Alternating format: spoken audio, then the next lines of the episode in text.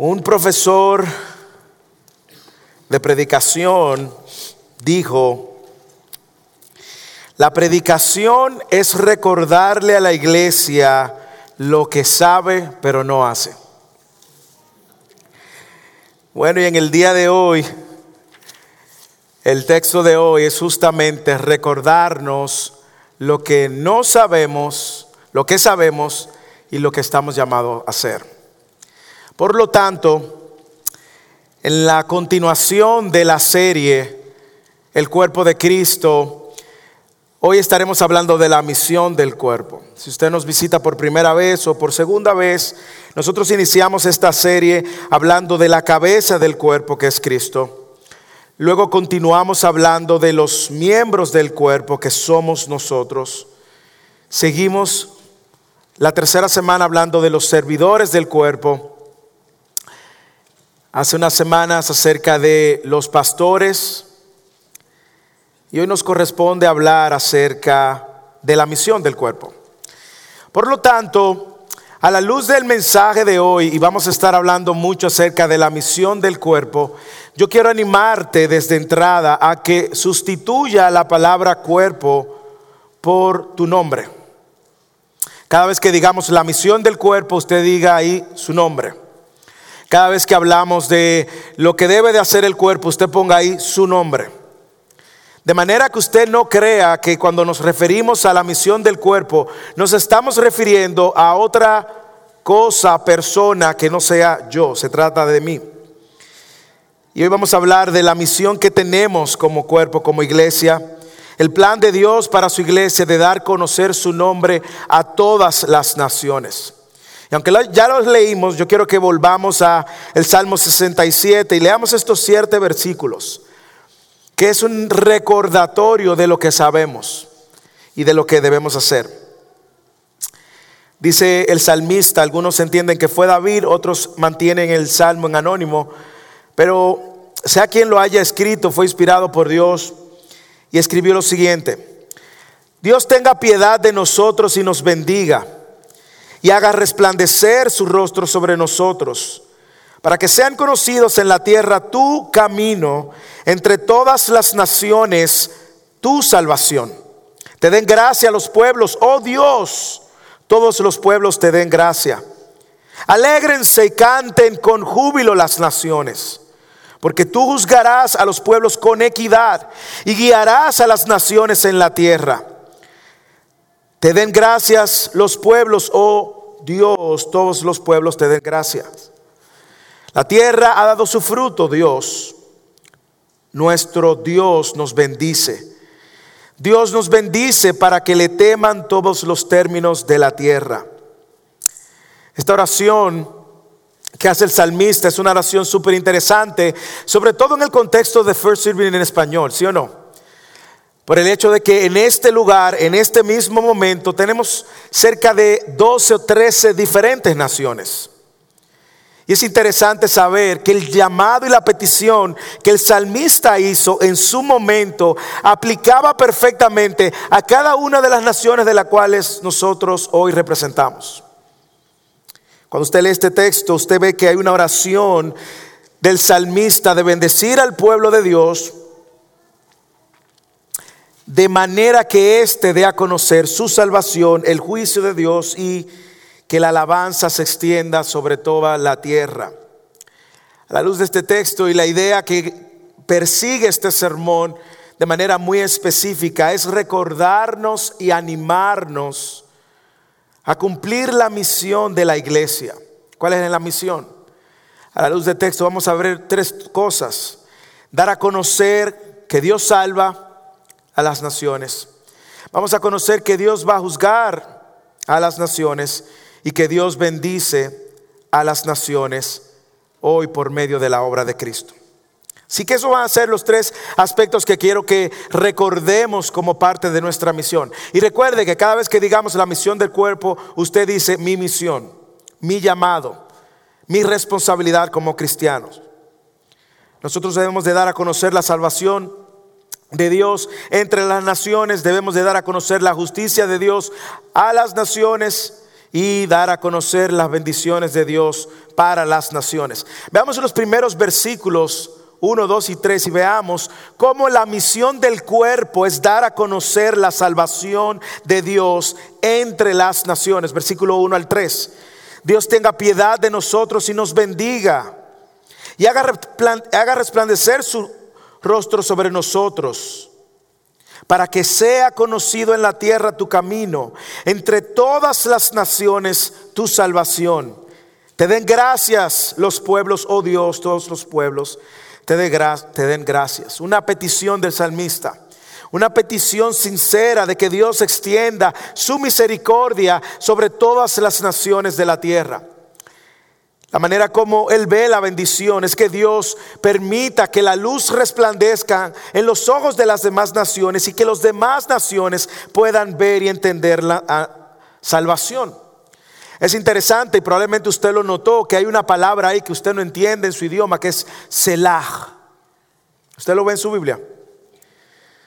Aparentemente eso ha estado siempre en todos los manuscritos y tiene una intención también. Algunos entienden que ese Selah persigue también hacer una pausa reflexiva para seguir alabando el nombre de Dios por medio de este cántico, este salmo. Significa alabanzas, alzar una alabanza en medio de una pausa. Así que cuando cada vez que usted ve el Selah es una invitación intencional de pausarnos, pausar para reflexionar en lo que Él está diciendo y en lo que Él va a decir. Cuando Él dice, Dios tenga mis, piedad de nosotros, misericordia de nosotros y nos bendiga y haga resplandecer su rostro sobre nosotros, es como para que hagamos una pausa y reflexionemos. Reflexionemos porque esto tiene mucho que comunicar. No solamente fue una petición que hizo el salmista, sino también que ha sido una oración que ha sido contestada luego por medio de Cristo. Él la oración en nombre de toda la nación para que ellos como nación den a conocer el Salvador y la salvación que Dios ofrece a fin de que puedan unirse a esta familia de adoradores. Así que puedan ser parte de la adoración cósmica que tomará tiempo para toda y por toda la eternidad. Si usted puede ver claro y conecta aquí algunos elementos de estos tres versículos, es que el propósito de la salvación es que seamos adoradores es que adoremos, alabemos a quien nos salvó, al quien, a quien hizo posible que nosotros no perezcamos eternamente. Ahora bien, cuando el salmista escribe esta palabra, recuerde que en la mente de ellos y de muchos intérpretes del Antiguo Testamento era que la salvación era solamente para los judíos. Lo cual hace que esta oración sea una oración más especial, una oración desprendida, donde el salmista decía, Padre, Ten misericordia de las demás naciones. Permite que las demás naciones conozcan tu camino, conozcan tu salvación. Porque el propósito de conocerte a ti y de conocer tu salvación y de conocer tus caminos es ir al Padre luego en gratitud, en adoración. John Piper, un predicador de este tiempo, escritor y pastor, él dijo, las misiones no son el objetivo final de la iglesia, la adoración lo es. Las misiones existen porque la adoración no existe. ¿Y a qué se está refiriendo John Piper? Al hecho de que muchos y muchas naciones, de personas de toda parte, de todas las naciones, no terminarán adorando eternamente a Dios por falta de que el Evangelio o las buenas noticias de salvación lleguen. El propósito y el fin de nosotros no es la gran comisión, no es llevar solamente las buenas nuevas, es que por medio de esa proclamación se unan más adoradores. Personas que con su vida reflejen esto. Ahora bien, entremos más a fondo en esta petición. Entremos más a fondo. Léalo otra vez, una y otra vez. Dios tenga piedad de nosotros y nos bendiga y haga resplandecer su rostro sobre nosotros para que sea conocido en la tierra tu camino. Probablemente en su Biblia tú está en mayúscula, tu camino entre todas las naciones, tu salvación. Te den gracia los pueblos, oh Dios, todos los pueblos te den gracia. Esta palabra que usa el salmista es una palabra muy similar a la oración sacerdotal que Dios le dijo a Moisés que le dijera a Aarón que hiciera por su pueblo continuamente. Números capítulo 20, versículo 23. Dice entonces el Señor dijo a Moisés, habla a Aarón y a sus hijos y diles, así bendecirán a los israelitas, les dirán, el Señor te bendiga y te guarde. El Señor haga resplandecer su rostro sobre ti y tenga de ti misericordia. El Señor alce a ti su rostro y te dé paz. Así invocarán mi nombre sobre los israelitas y yo los bendeciré. Si usted observa estos tres versículos, usted se da cuenta que están saturados de esta bendición sacerdotal. Y el salmista lo que quiere es que esta bendición no solamente sea para ellos, es que esta bendición sea para todas las naciones. Que no solo sea la bendición para el pueblo de Israel, sino que sea la nación, la bendición para todas las naciones de la tierra. Ahora, ¿por qué el salmista hace esta oración? ¿Usted se ha preguntado? ¿Qué sabe el salmista que nosotros debemos de saber y recordar? Yo creo que algunas cosas. Primero, algo que el salmista sabe y nosotros necesitamos recordar es que todas las naciones del mundo están en oscuridad, perdidos en tinieblas y más aún que le espera una eternidad de condenación. Por eso el salmista levanta esta oración intercediendo por misericordia y por perdón. Mire cómo dice, ten piedad, ten misericordia de nosotros. Él dice, ten misericordia de nosotros y bendícenos. Muy parecido a la oración sacerdotal. ¿Qué más sabe el salmista? Que nosotros debemos de saber y recordar es que solo Dios puede salvar. Solo Dios puede extender misericordia. Solo Dios puede hacer resplandecer su rostro sobre nosotros y mostrarnos su camino. Léalo. Dios tenga misericordia de nosotros y nos bendiga, haga resplandecer su rostro sobre nosotros. ¿Qué más sabe el salmista? Que nosotros debemos de saber y recordar es que solo Dios provee el camino y su plan para salvarnos. ¿Para qué tú quieres que Dios haga resplandecer su rostro? Para que por medio de esa iluminación tú puedas ver el único camino que te puede llevar a la salvación. Él dice, para que sea conocido en la tierra tu camino, en todas las naciones tu salvación. Todas las naciones de la tierra, en el momento en que David escribe este salmo, estaban en oscuridad. Todas las naciones de la tierra estaban sirviéndole a dioses falsos, muchos dioses, sacrificando niños, idolatrando imágenes. Y el salmista dice, ten misericordia, haz resplandecer tu rostro sobre ellos para que conozcan el único camino y la única salvación. ¿Qué, más el salmista sabía? Que el resultado de conocer el camino y la salvación era una vida de adoración, sería una vida de adoración y gratitud.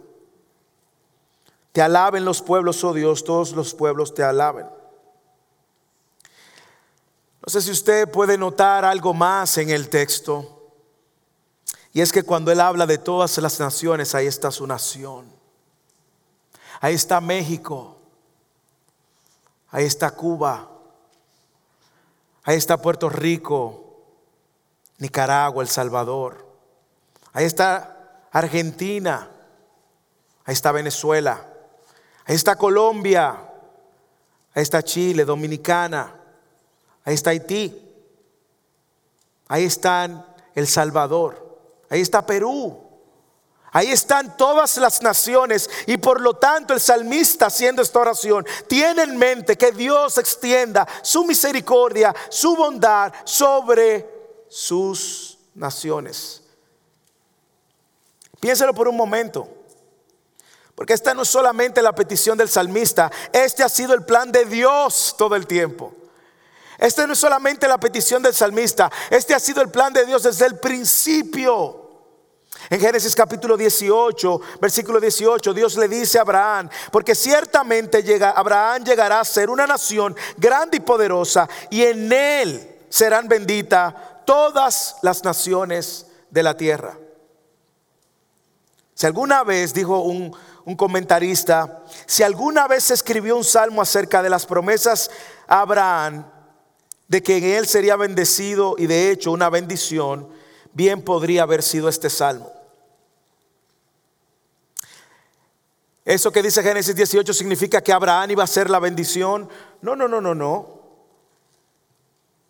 sino que por medio de su descendencia iban a ser una nación y por medio de esa nación iban a ser aquel que iba a ser el camino y la salvación. Usted lo puede ver para que sea conocido en la tierra tu camino, en todas las naciones, tu salvación. La razón hoy en día por la cual muchas personas están perdidas, escucha, yo no sé si usted ha escuchado gente que dice, yo no sé qué hacer, yo estoy perdido. La razón por la cual muchas naciones están perdidas como nación, ¿usted sabe por qué? Porque han creado otro camino. La razón por la cual existen tantas religiones, quizás usted se pregunta, es porque están tratando de crear su propia manera de llegar a Dios.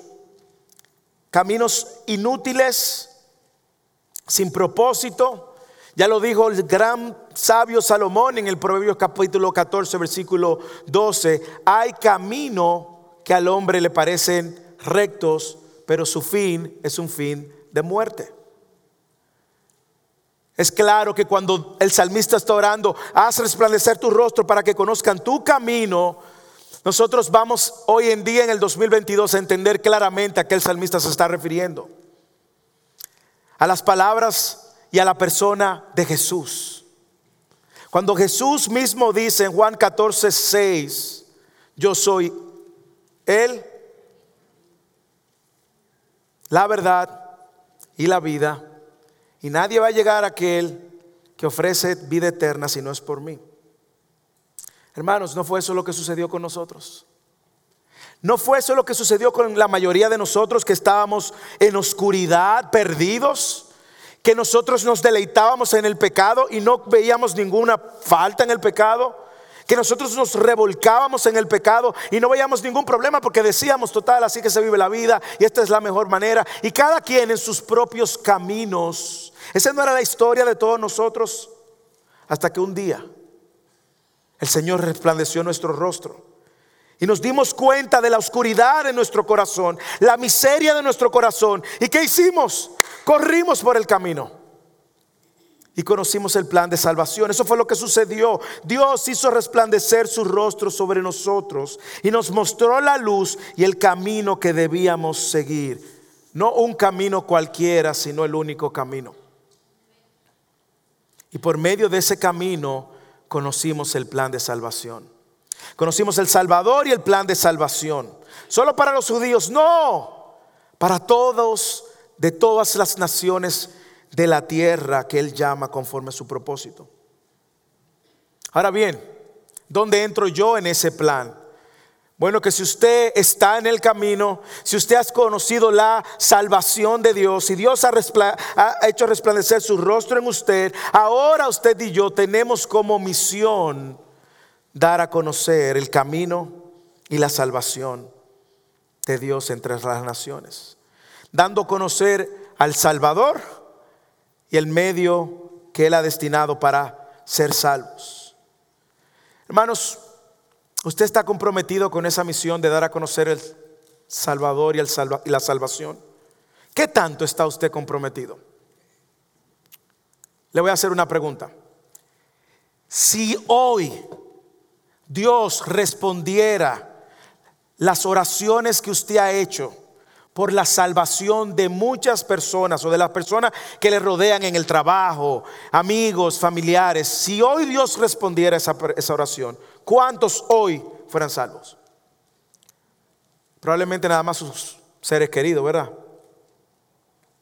Pero el llamado de la iglesia es dar a conocerlo a las naciones.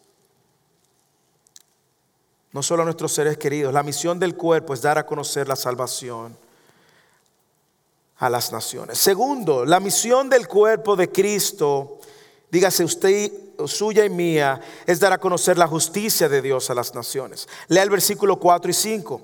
Alégrense y gócense las naciones, porque juzgarás a los pueblos con equidad y pastorearás las naciones en la tierra. Te alaben los pueblos, oh Dios, todos los pueblos te alaben.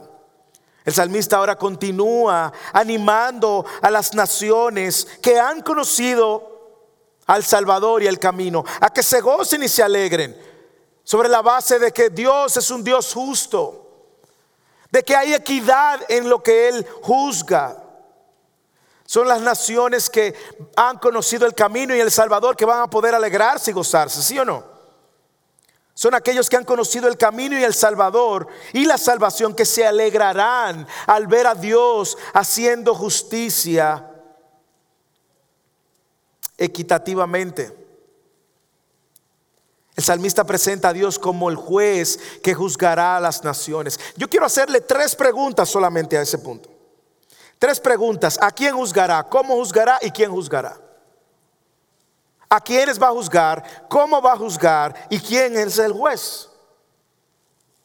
Lo primero es que el salmista lo dice, él va a juzgar a todas las naciones. Salmo 9, 7 y 8, unos que 73, no, menos. Estamos en el 67 menos 8, 59 salmos atrás, no menos, olvide los números. En el Salmo 9, en el versículo 7 y 8, él dice, pero el Señor permanece para siempre. Escucha lo que dice.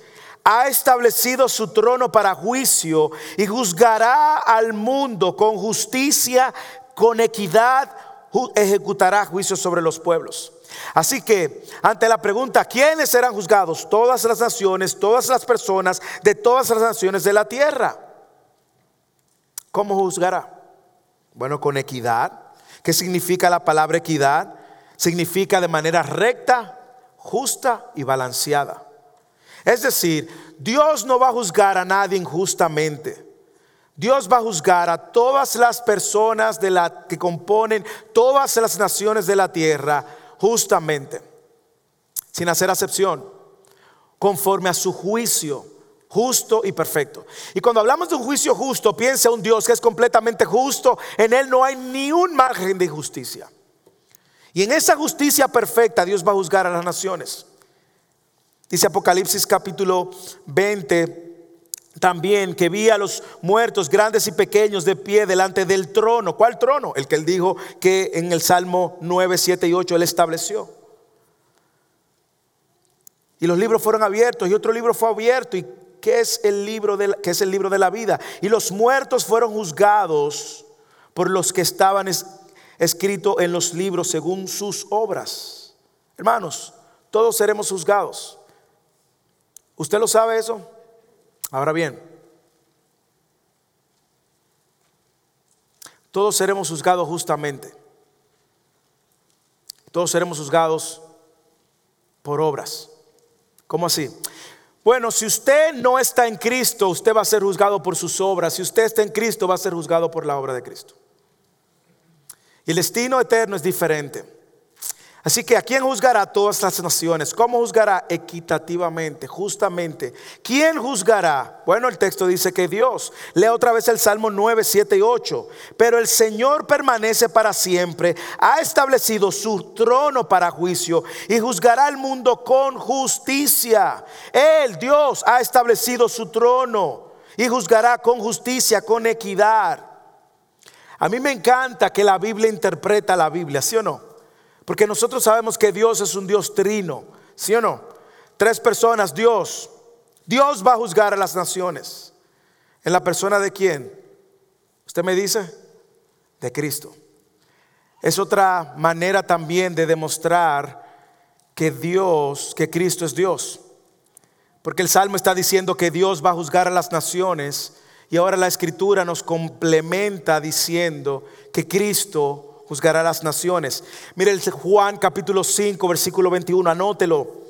Porque así como el Padre levanta a los muertos y les da vida, así mismo el Hijo también da vida a los que Él quiere. Versículo 22 de Juan, capítulo 5. Porque ni aun el Padre juzga a nadie, sino que todo juicio se lo ha confiado al Hijo, para que todos honren al Hijo, así como honran al Padre. El que no honra al, el que no honra al Hijo no honra al Padre que lo envió. Hechos, capítulo 10 versículo 42, dice que Jesús fue hecho juez y nos mandó a predicar al pueblo y testificar con toda solemnidad que este Jesús es el que Dios ha designado como juez de los vivos y de los muertos. Segunda de Corintios capítulo 5 nos recuerda lo mismo que hemos visto. Porque todos nosotros debemos de compadecer ante el tribunal de Cristo para que cada uno sea recompensado por sus hechos estando en el cuerpo, de acuerdo con lo que hizo, sea bueno, sea malo. Hoy sabemos que el juez es Cristo, que vendrá a juzgar las naciones.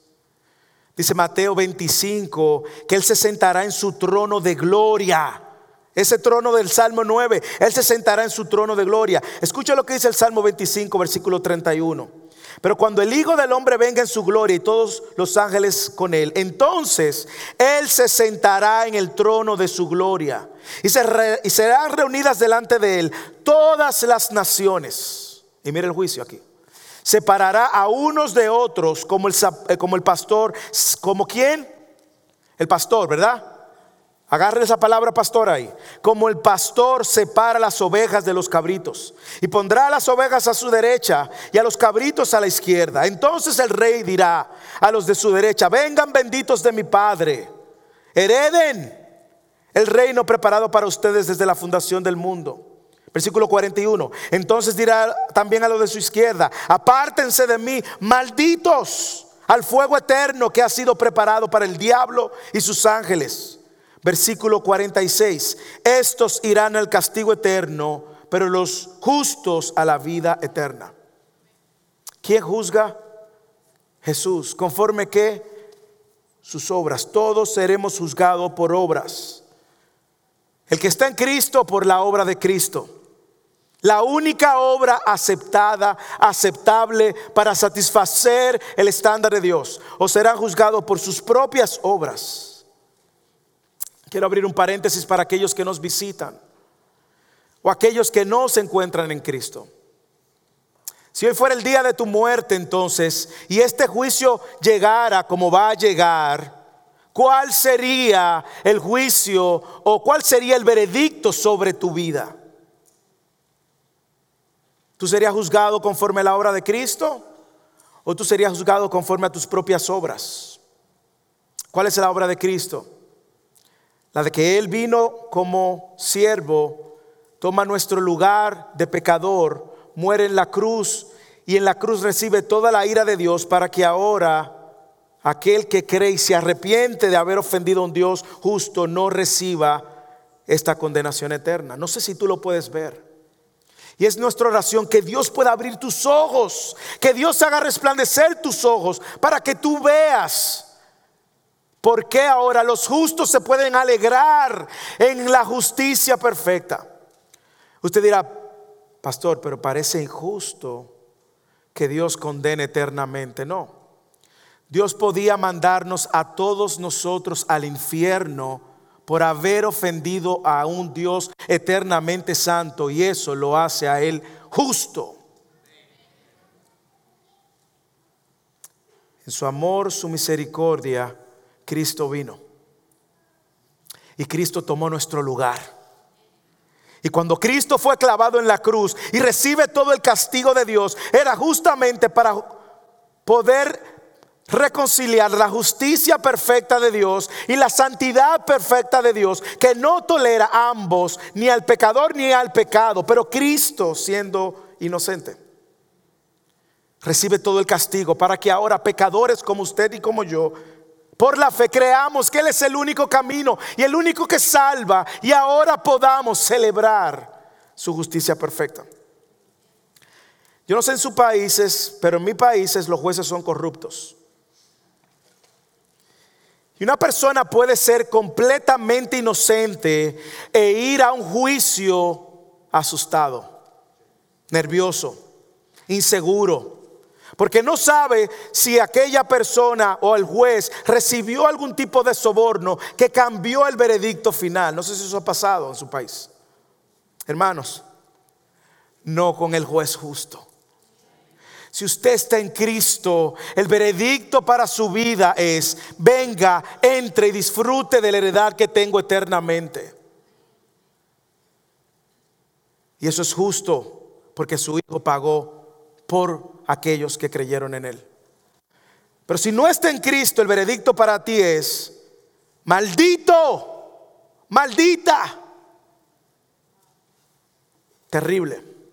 Pero el que está en Cristo no está asustado del veredicto. El que está en Cristo entonces puede alegrarse, puede celebrar porque Dios es justo y en su gracia nos mostró el camino, hizo resplandecer su rostro sobre nosotros y pudimos verlo a Él como el único y suficiente.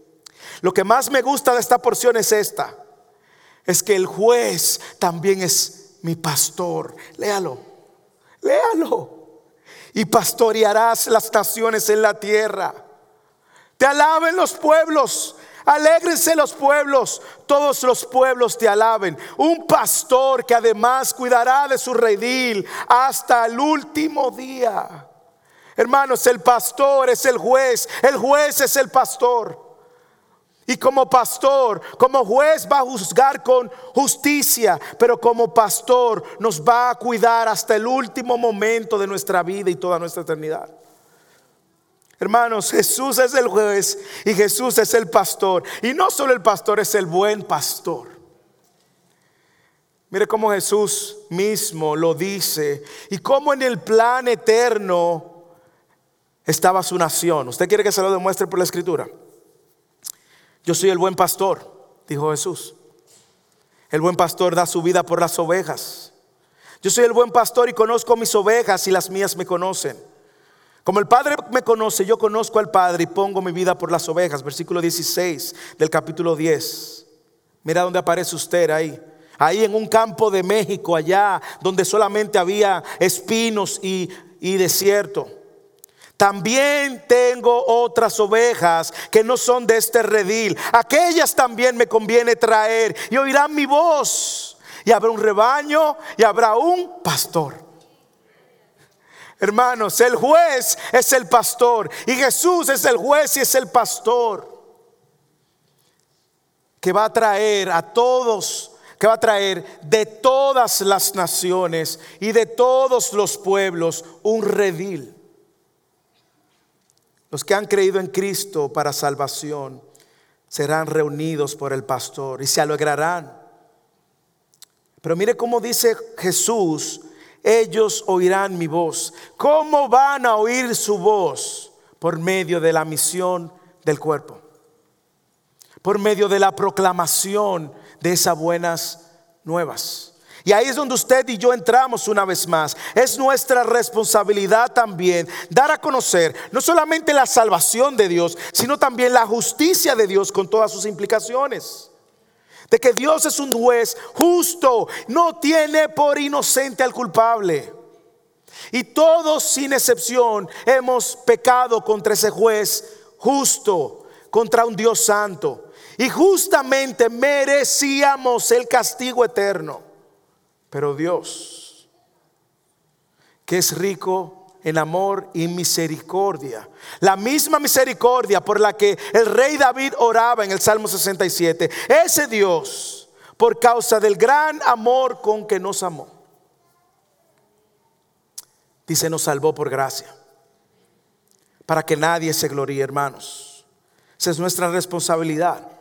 A la hora de compartir las buenas nuevas, compartir de su salvación, mostrar el único camino y su justicia. Pero ¿qué más? La misión de la iglesia, la misión del cuerpo, la misión suya y mía es dar a conocer la salvación entre las naciones. Es dar a conocer la justicia de Dios a las naciones. Y finalmente es dar a conocer las bendiciones de Dios para las naciones. La salvación entre las naciones la justicia a las naciones y las bendiciones para las naciones. Lee el versículo 6 y 7. La tierra dará su fruto, nos bendecirá Dios. El Dios nuestro, hermanos, solamente esa frase puede darnos un sermón. El Dios nuestro, qué bueno que saber que es el Dios nuestro el que nos bendice y que somos suyos y que Él es nuestro. El Dios nuestro, bendíganos Dios y témanlo todos los términos de la tierra. El salmista concluye el resultado de conocer el camino, la salvación de Dios, la justicia de Dios. Es que nosotros vamos a florecer en Dios. Van a ocurrir dos cosas. Van a haber bendiciones al punto de que en el contexto particular él se refería a sanar su tierra y bendecir su tierra. Pero hay una bendición mayor que es la bendición espiritual al temer a Dios. Y sabemos que el temor de Dios no es un miedo a Dios, es una reverencia a Dios.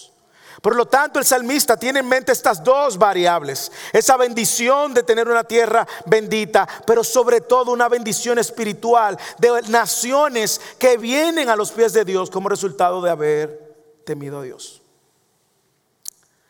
San Agustín dijo, con relación a esta porción, cuando Dios nos bendice, crecemos. Y cuando bendecimos al Señor, crecemos ambas nos son de provecho. Él no aumenta con nuestra bendición, es decir, Dios nos hace más grande cuando bendecimos su nombre, ni disminuye con nuestra maldición, ni se hace más pequeño. Primero recibimos la bendición del Señor y la consecuencia es que también bendecimos al Señor. Esa es la lluvia, es el fruto. Ahora me encanta que el salmista sabe que la bendición más importante, la mayor bendición que Dios puede darnos. Escucha. Y prepare su corazón para la serie de Eclesiastés en enero. La bendición más importante que Dios puede darnos no es lo material de este mundo. La bendición más importante no es un compañero o una compañera. La bendición más importante no es hijos, no es familia. La bendición más importante no es tu estatus migratorio, si conseguiste eh, regularizarlo o no. La bendición más importante no es el trabajo, si tienes trabajo o no tienes trabajo. La bendición más importante no es salud, incluso ni tu vida misma. La bendición más importante es la vida eterna. Conocer a Dios como el camino y su plan de salvación. La bendición más importante es Dios mismo. Léalo. Dios, Señor nuestro. La bendición más importante es tener a Dios y ser de Dios. Él lo dijo, el salmista lo dijo. Dios nos bendecirá, Dios, el Dios nuestro.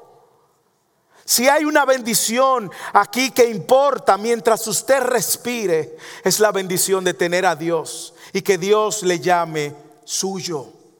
Recuerde, hay una justicia perfecta. Y en esa justicia el Hijo va a separar a los suyos de los que no son suyos. Vegas de cabrito.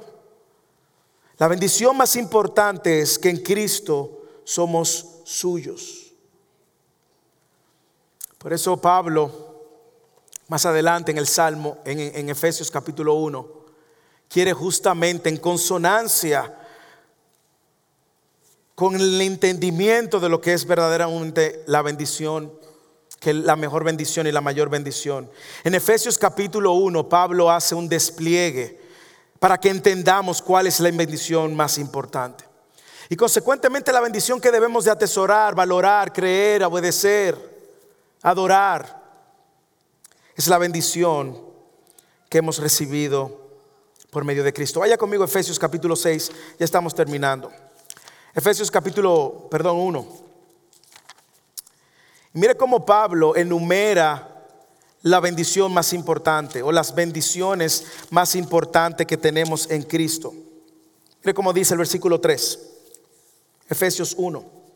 Bendito sea el Dios y Padre de nuestro Señor Jesucristo, que nos ha bendecido con toda bendición espiritual en los lugares celestiales en Cristo y empieza a dar una serie de bendiciones. Yo se la voy a enumerar y usted solamente escuche y absorba. Primera bendición, hemos sido escogidos antes de la fundación de este mundo, es lo que él dice. Esto no le gusta a mucha gente.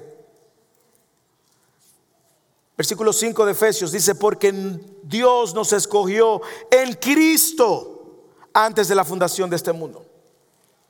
Hermanos, si hay algo que usted y a mí nos va a tocar, nos va a tomar toda la vida entender es por qué Dios me escogió.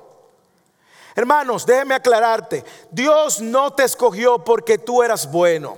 Dios no te escogió porque tú te portabas bien. Dios no te escogió porque tú hiciste buenas obras. Dios no te escogió porque tú ibas religiosamente a misa. Dios no te escogió porque tú eras muy religioso, muy religiosa. No. Dios te escogió por gracia. Porque estabas perdido. Porque no lo merecías porque estabas inhabilitado, inhabilitada, sin esperanza. Y porque Dios tuvo gracia. Esa es la mayor bendición que tenemos, la bendición espiritual. ¿Qué más dice? Nos llama santo, nos escogió antes de la fundación de este mundo para que fuéramos santos y sin manchas delante de Él. Dios nos escoge también para santificarnos y hacernos crecer en la imagen de Cristo. No porque éramos perfectos. Usted ha escuchado gente que dice, no, yo voy a unirme a la iglesia cuando yo esté bien. ¿Usted ha escuchado? Porque yo no quiero ser un hipócrita. ¿Usted ha escuchado mucha gente? No funciona así. Dios te escoge siendo hipócrita y te va santificando. El amor, dice otra vez y repite, nos predestinó para adopción como hijos, para sí mediante Jesucristo, conforme a la buena intención de su voluntad, para alabanza de la gloria de su gracia, que gratuitamente ha impartido sobre nosotros en el amado. No solamente nos escogió y nos santifica, nos predestinó para ser sus hijos, hermanos. Eso a mí me parte, me mueve mis, afectos. ¿Por qué? Yo le he dicho anteriormente, Dios pudo habernos perdonado, ¿sí o no? Y dejar nuestra deuda en cero, ¿sí o no? Dios pudo habernos declarado justo y decir, deuda en cero, justo, venga y entre. Pero Dios no lo dejó ahí. Pagó la deuda, nos declaró justos y nos hace sus hijos. Nos hace su familia. Y ahora ya no somos enemigos de Dios. Somos hijos de Dios, hermanos. ¿Usted quiere mayor bendición que esa? De ser enemigo de Dios, ahora estar sentado a la diestra de Dios. como Él lo hizo. Versículo 7. En Él tenemos redención mediante su sangre, el perdón de nuestros pecados, según la riqueza de su gracia que ha hecho abundar para con nosotros. No había manera de borrar el más de los más terribles pecados que tú has cometido, ni de los más simples pecados que tú crees que has cometido. Él nos perdonó, hermanos. Él te perdonó te perdonó. Piensa, un, segundo, piensa en el peor pecado, la peor atrocidad que tú has cometido. Piensa, yo tengo lo mío, mi lista, ay, larga que es. Él me perdonó por medio del sacrificio de Cristo. En la cruz ahí estaba mi lista de pecados.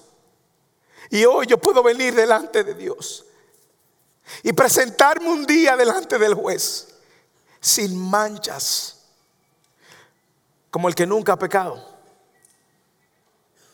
Eso no me da licencia para seguir pecando, sino que me da un corazón para agradecer y vivir para su gloria. ¿Qué más? Nos da a conocer su voluntad. Ahora también dice, en toda sabiduría y discernimiento nos dio a conocer el misterio de su voluntad.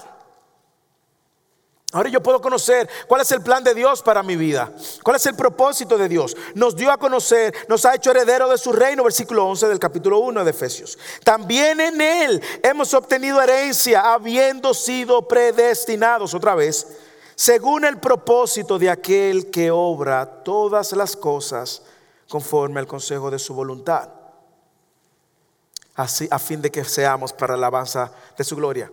Mírelo de esta manera. Usted y yo estábamos en bancarrota.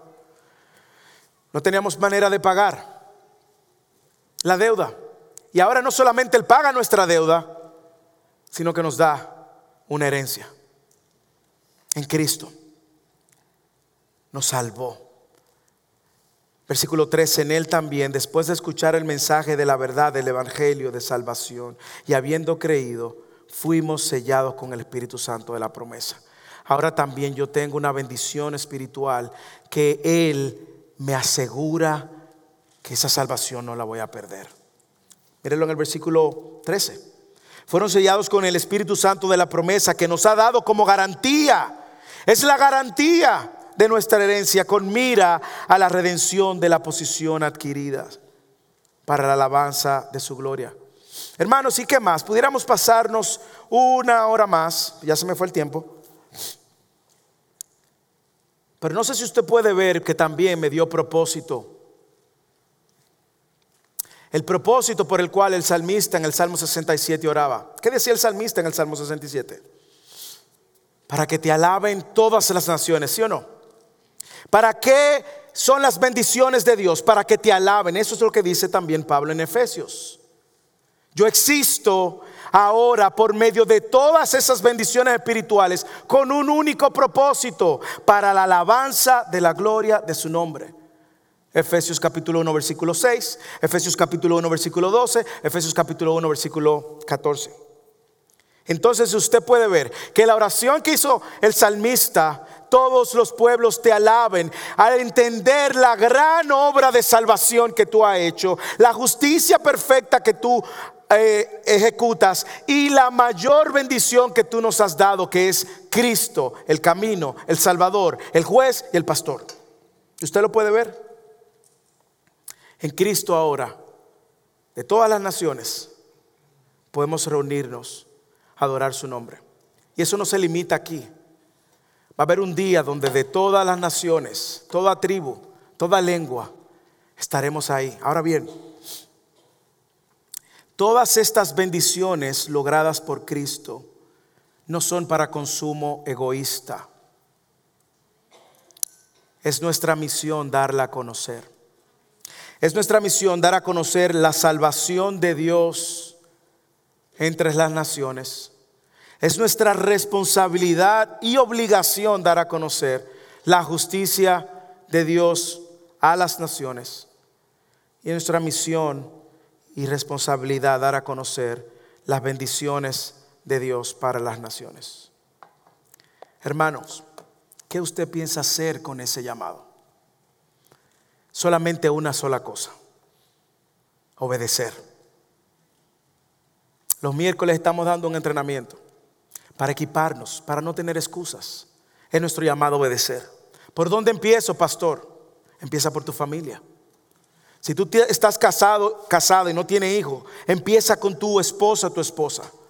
A mostrar estas bendiciones, a hablar de esta justicia y también de esta salvación tan grande. Si tú tienes hijos, Permite que tus hijos sean expuestos a la verdad del Evangelio, que ellos puedan ver esa salvación, el único camino, la única verdad, la única vía para la salvación, que puedan conocer acerca de la justicia de Dios y de las bendiciones que tenemos en Cristo. Tu familia ampliada, tus vecinos. En la misión del cuerpo es dar a conocer al Salvador, al dador de vida y a la cabeza de la iglesia a Cristo. Si tú nos visitas hoy, si estás aquí, nuestra oración es que tus ojos sean abiertos. Es que el resplandor de Dios venga sobre tu vida y tú puedas ver tu miseria presente espiritual y la condenación futura que te espera. Pero Dios, en esta mañana, en esta tarde, quiere que tú sepas que hay una buena noticia a eso. Es que Él puede perdonar todos tus pecados y darte la vida eterna y librarte de la condenación y de la ira de Dios. Y demanda de ti la respuesta única, arrepentirte y abrazar el camino, la salvación que Cristo ofrece. Si ese eres tú, no te vayas hoy sin hablar conmigo o con alguno de los pastores y líderes. Oremos.